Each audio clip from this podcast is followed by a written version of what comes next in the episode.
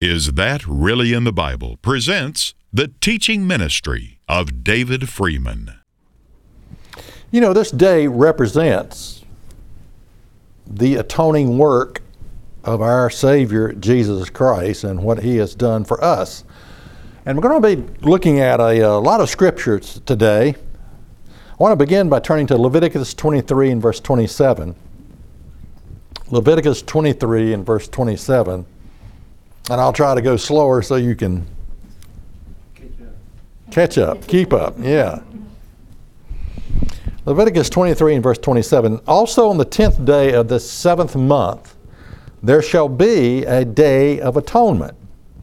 It shall be a holy convocation unto you, and you shall afflict your souls and offer a fire, offer, and an offer an offering made by fire unto the Lord. Now, of course, we're going to come back to this verse here in a little bit, but so you might want to mark your, mark that where you're at. But you know, it's it's sort of it's almost unusual. We think of these as feast days. We think of uh, feasting. We think of uh, well, obviously, we think about eating is one thing we would think of when we think about feasting.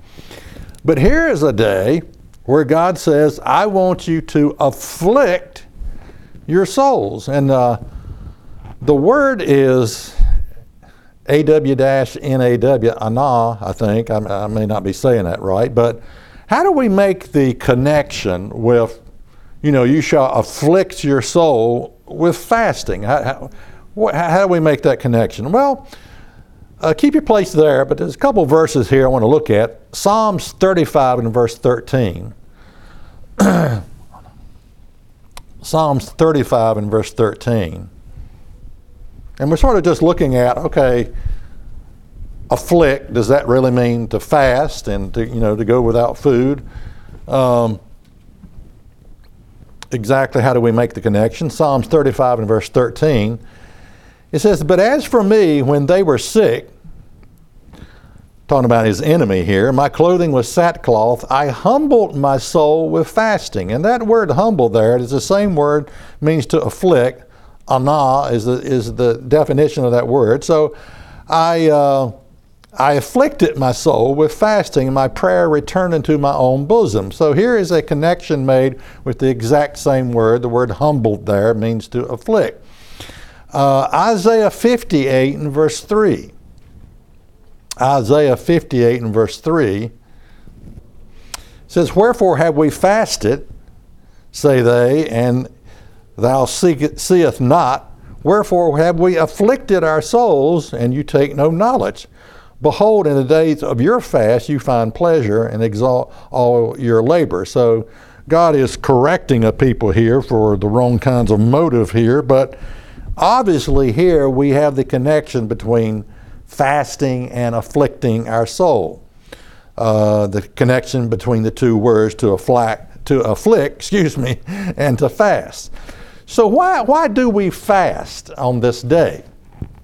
Which can really be a, a you know a tough thing to do, especially if you're not used to it. You know, uh, it, it can be uh, almost a miserable experience for some people. I think one of the things that it reveals is our total dependency on God for everything. When you think about it.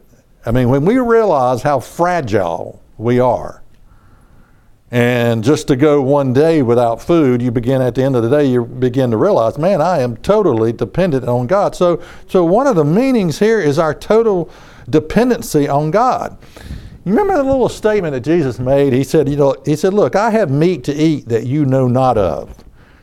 And his disciples are, you know, they're looking at each other and they say, "Well, did someone give him something to eat?" You know. And then he says, you don't have to turn there, but this is John four and verse thirty-four. Jesus said to them, "My meat is to do the will of him that sent me and to finish his work." So from Christ's perspective, it's not just about, you know, the physical food that w- it's, it's about, you know, he says, "Look, my meat, my food is to do the will of him that sent me and to finish his work." Well, back to Leviticus twenty-three and verse twenty-eight. We left off at Leviticus twenty-three and verse twenty-seven. But we're going to pick back up there and look at the instructions for the Day of Atonement. And as we look at this, you know, one of the things that we gather here is just how serious this day is because of the instructions that are given here. Leviticus twenty-three and verse twenty-eight.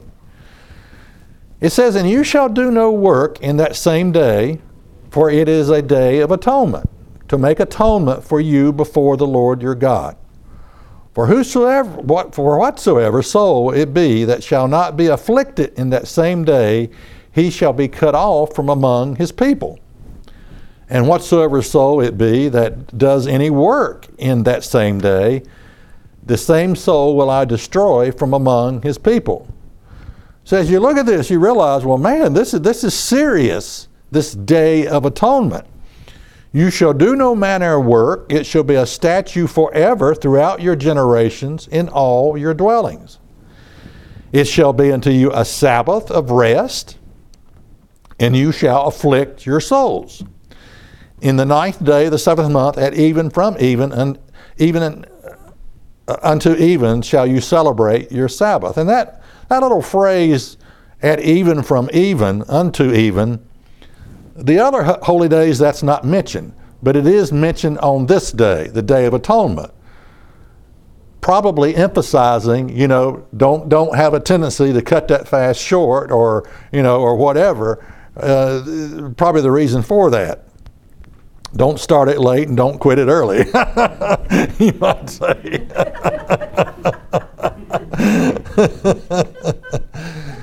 Now, uh, in Acts twenty-seven and verse nine, this is just a reference in the New Testament about the Day of Atonement, but I did want to cover that because, um, you know, a lot of people will say, well, what you're keeping are these old Jewish holidays, and, and that's not, you know, they overlook at the fact that these are the feasts of Jehovah, holy convocations which you shall proclaim during their seasons, and that's what we're doing today. We're proclaiming the Day of Atonement.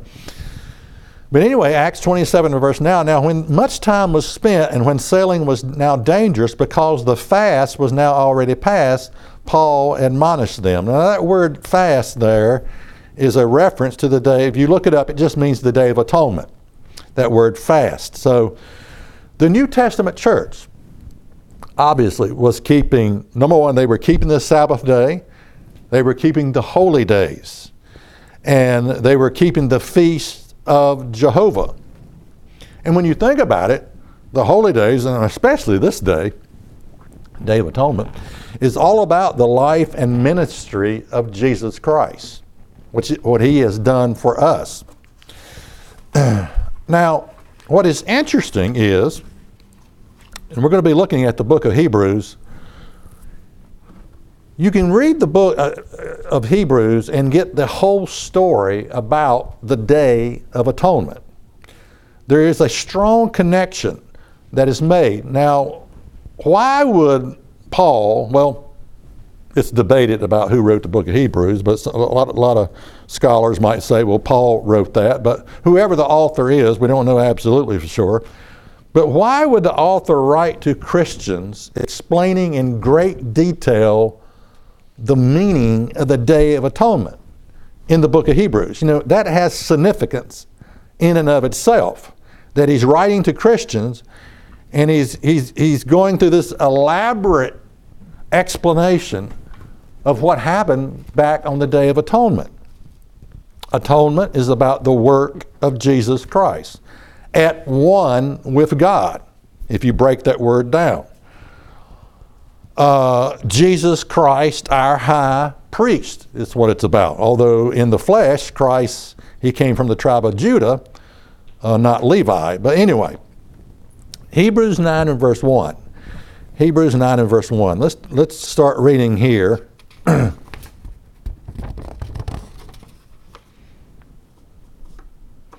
Because he sort of lays out the sanctuary. It says, "Then verily the first covenant had also ordinances of divine service and worldly sanctuary. Uh, for there for there was a tabernacle made, the first wherein was the candlestick and the table and the showbread, which is called the sanctuary.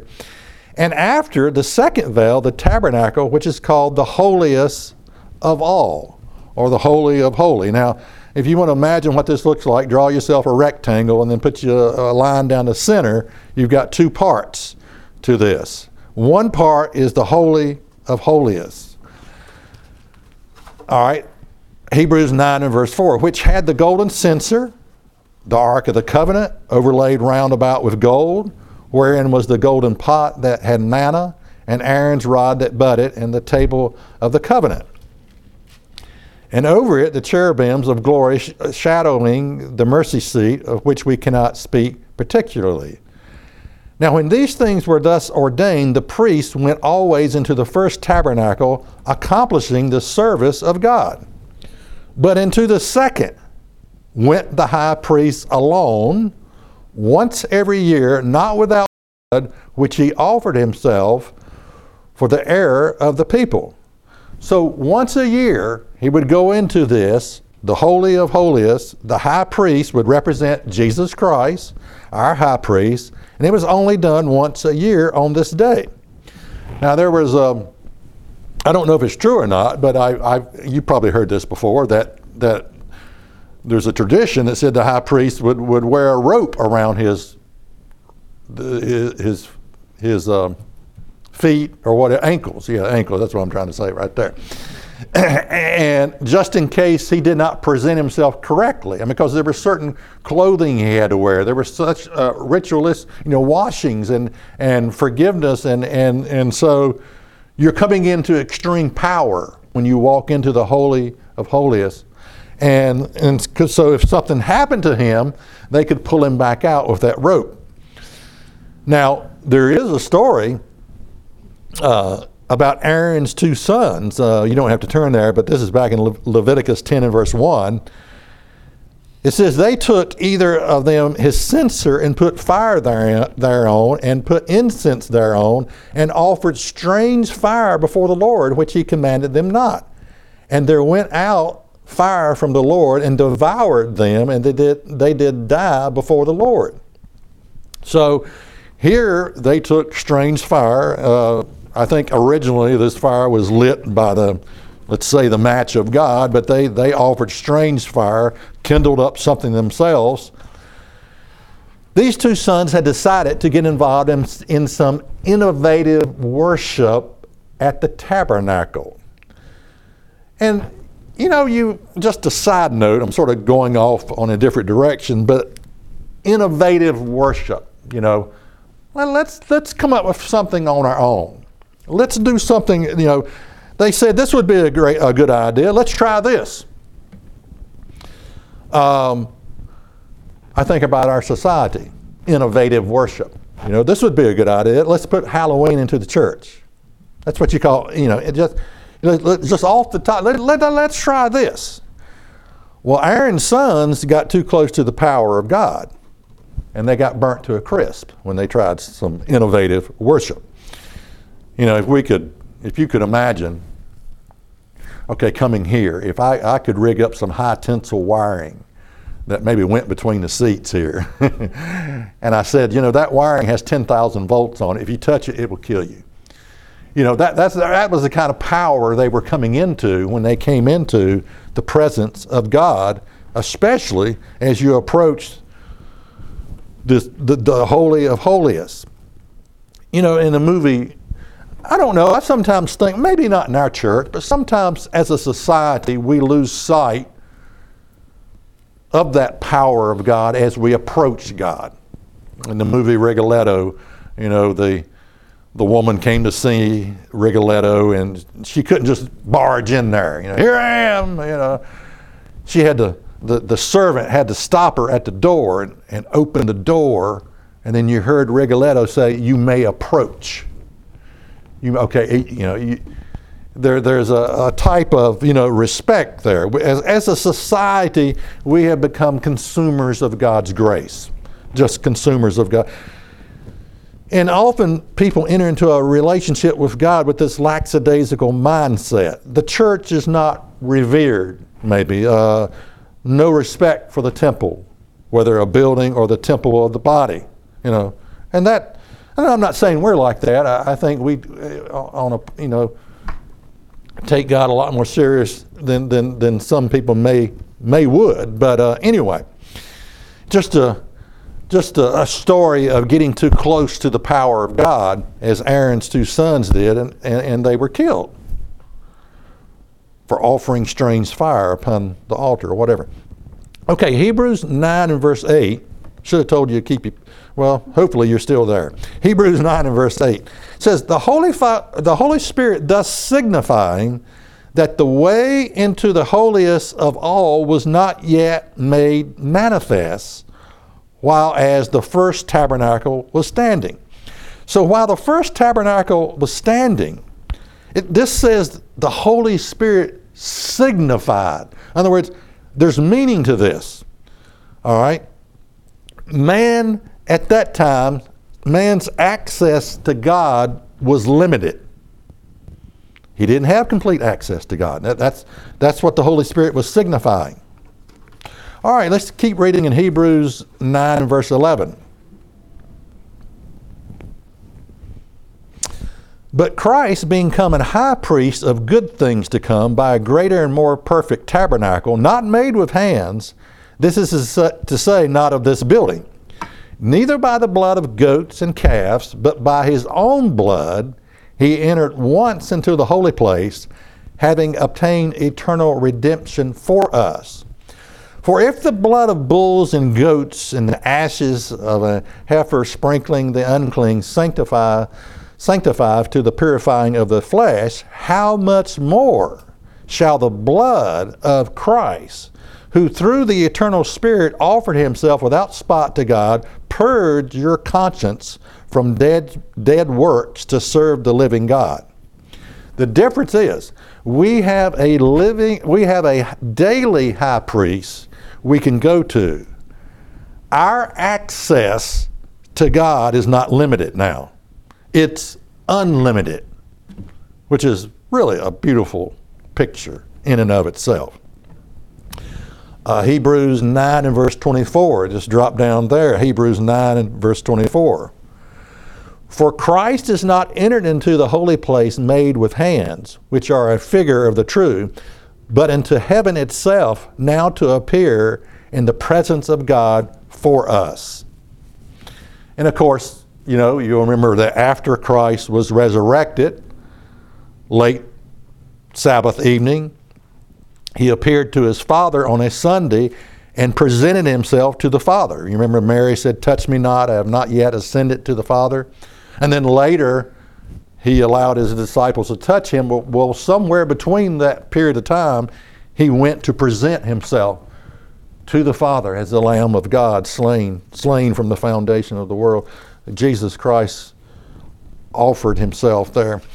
Um, Hebrews nine and verse twenty-five. Hebrews nine and verse twenty-five.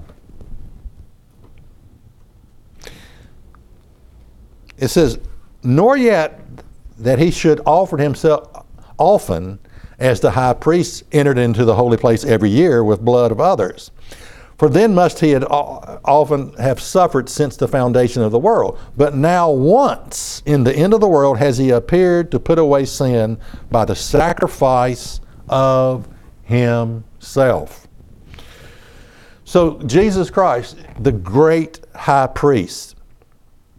And now we have access on a daily basis to go to Christ and, and a daily high priest to ask for forgiveness whenever we need forgiveness.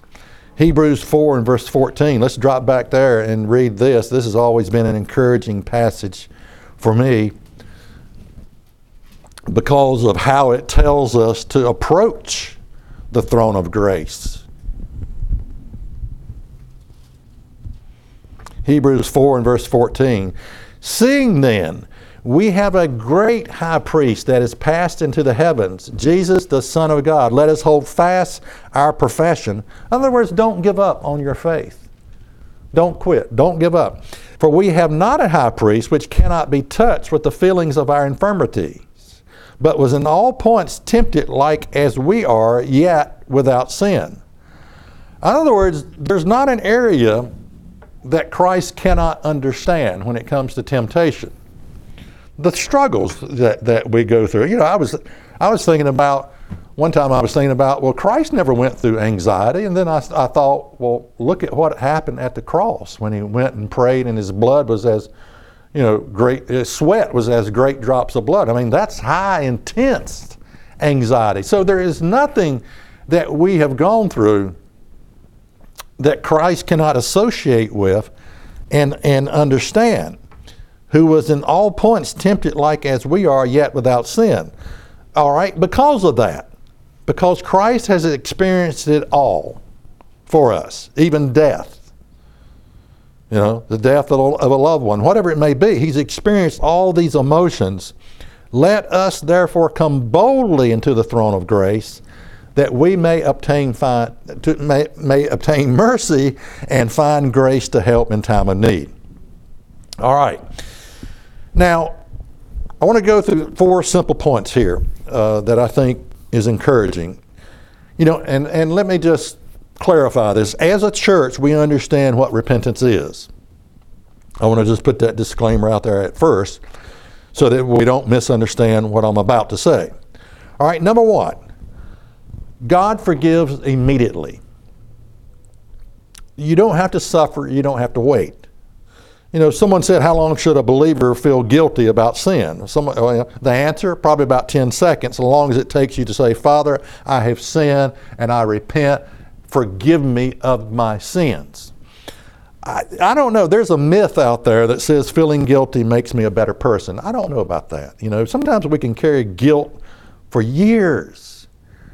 And we can remember stuff for years and years and years and years and never let it go. You know, there, uh, there's no virtue in feeling guilty or thinking that somehow makes me a better person. Forgiveness, all right? Second, God forgives completely. God forgives completely. When Christ died for your sins, which one did he Which ones did he include? Which one did he not include? Did, did, which one did he say, nope, I can't forgive, you know, that one right there. Now, there is the unpardonable sin, but, but the unpardonable sin is a sin for which you refuse to ask for forgiveness. You're no longer asking for forgiveness, therefore God can't forgive it. As long as you can go to the throne of grace and say, I am sorry for this, you know, that, that's a sin that, that God can pardon. It's not the unpardonable sin. Okay, just need to clarify that. Uh, the problem is this, is if we don't, the problem is if we don't completely understand forgiveness, if we don't understand forgiveness, every time something bad happens to you, you're going to think God is punishing me for this. That's the problem with it. You know, if we don't completely understand forgiveness, every time something goes wrong, something goes bad, you're going to just jump to that conclusion, God's punishing me for this. And that's not true. That is not true. God doesn't work that way. Someone said, how long do you remember a paid bill? Well, you don't remember a paid bill. you, know, you, you, you forget about it. Okay, that bill's been paid. All right. Three, God forgives repeatedly. Have you ever committed the same sin, sin twice? Uh, that's a dumb question, isn't it? uh, or more than once. And sometimes we get embarrassed to ask for forgiveness, you know. God does not get bored with our confession and repentance, or our repentance and confe- confession, confession and repentance. Okay, uh, just a note, Hebrews seven and verse twenty-five, wherefore? He is able also to save them to the uttermost that come unto God by him, seeing he ever lives to make intercession for them. Yeah, amen. Uh, number four, God forgives freely. Now, obviously, there's repentance, but, you know, you, you don't earn it. You, you know, there is grace. Because we are humans, forgiveness is our greatest need. Because Christ died for you, forgiveness is our greatest, God, forgive, forgiving is God's greatest gift. Now, I want to conclude with something uh, that you may or may not agree with about this particular Day of Atonement. I have sort of changed my personal convictions about the Day of Atonement. And it's okay for me to do that, by the way. um, for the past probably three or four years, the Day of Atonement has been an incredible struggle for me. There's been a certain amount of torment going on, and, and that in and of itself ought to tell you something about maybe what God is God is working on you. And the reason for it is the representation of these two goats I've always struggled with. Because as a minister, I don't want to misrepresent Jesus Christ. I don't want to say a goat that represents Jesus is Satan, or vice versa.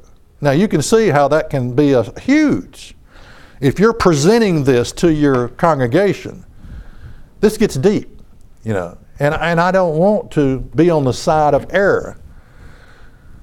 Now listen, so I'll, I'll explain this as my convictions are now. If you disagree, that's okay.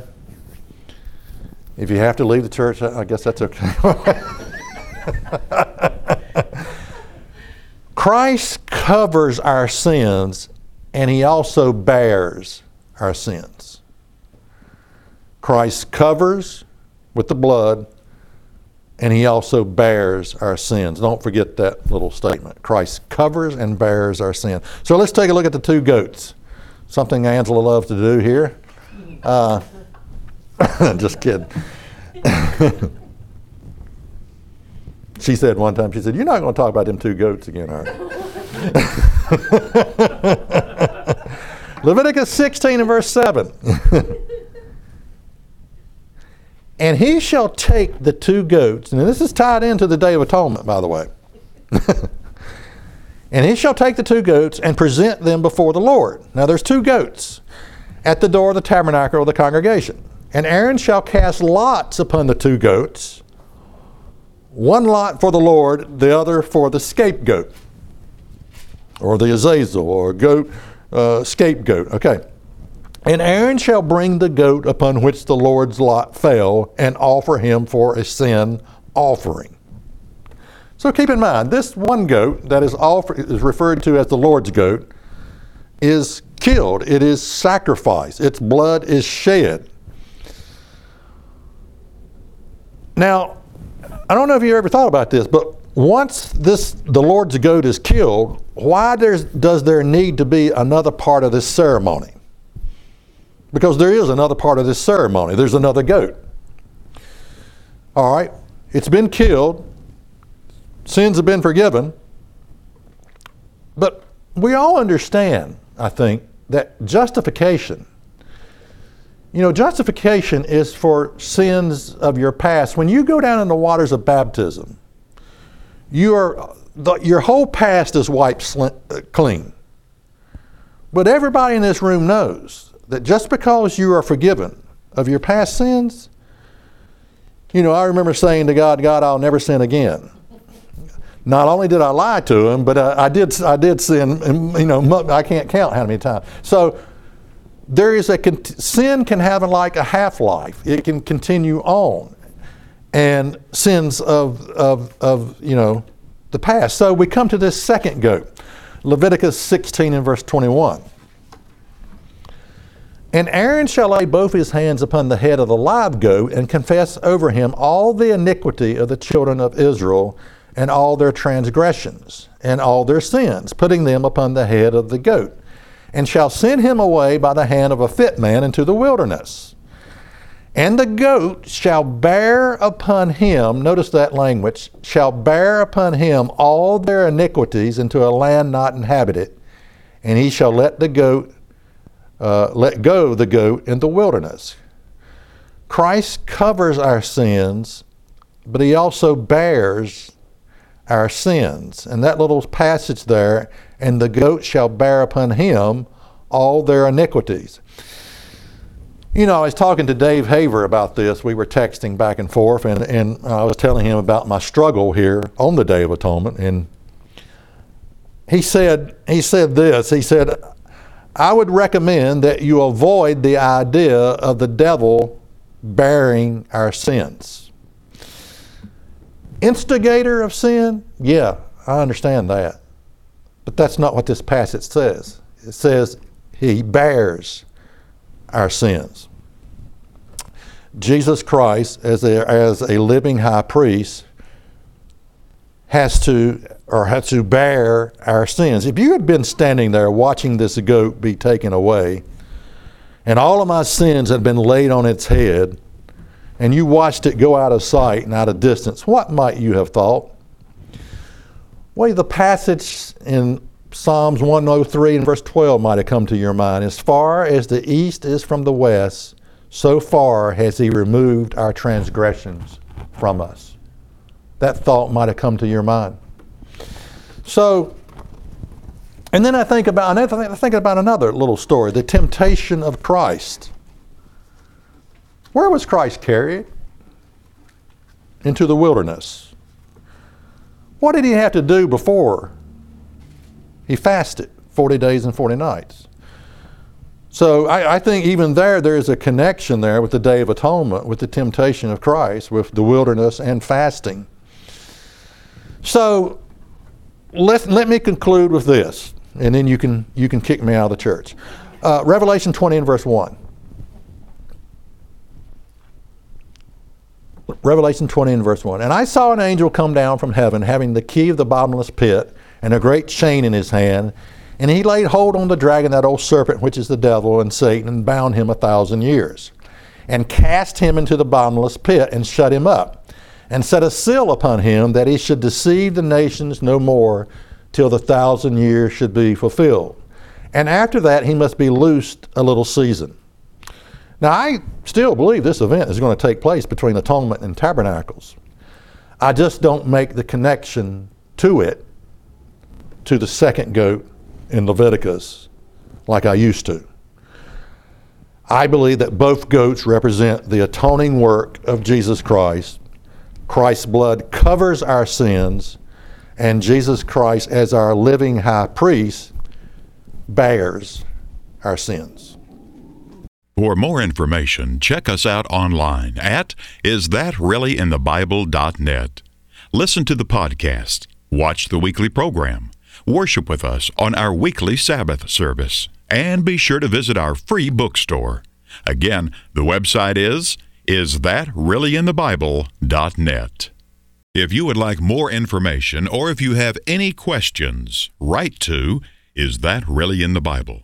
twenty-seven Brookledge Lane, Rocky Mount, Virginia two four one five one. Or visit us on the web at is that really in the bible dot net.